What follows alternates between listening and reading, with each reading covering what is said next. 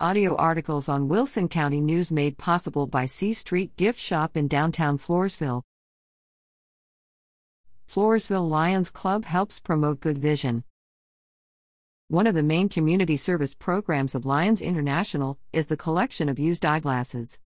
Earlier this month, the Floresville Lions Club turned over 1,000 pairs of used eyeglasses at the District 22A.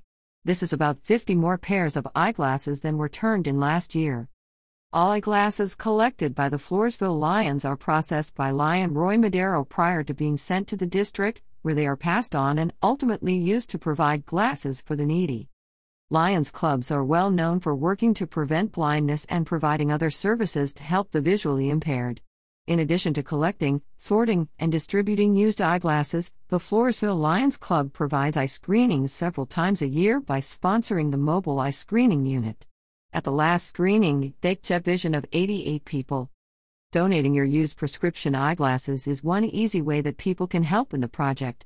Eyeglass collection boxes in Floresville are located at Jack's Cafe, Top Hat, Connally Memorial Medical Center check in, Walmart, Hill Country Vision, at the monthly community market, Conviva, WellMed, Wilson County News, and the First Baptist Church. If your business is interested in helping with collecting eyeglasses, email lionpaulsack at posack at gmail.com. To find out more information about the local Lions Club, visit floresvillelionsclub.org.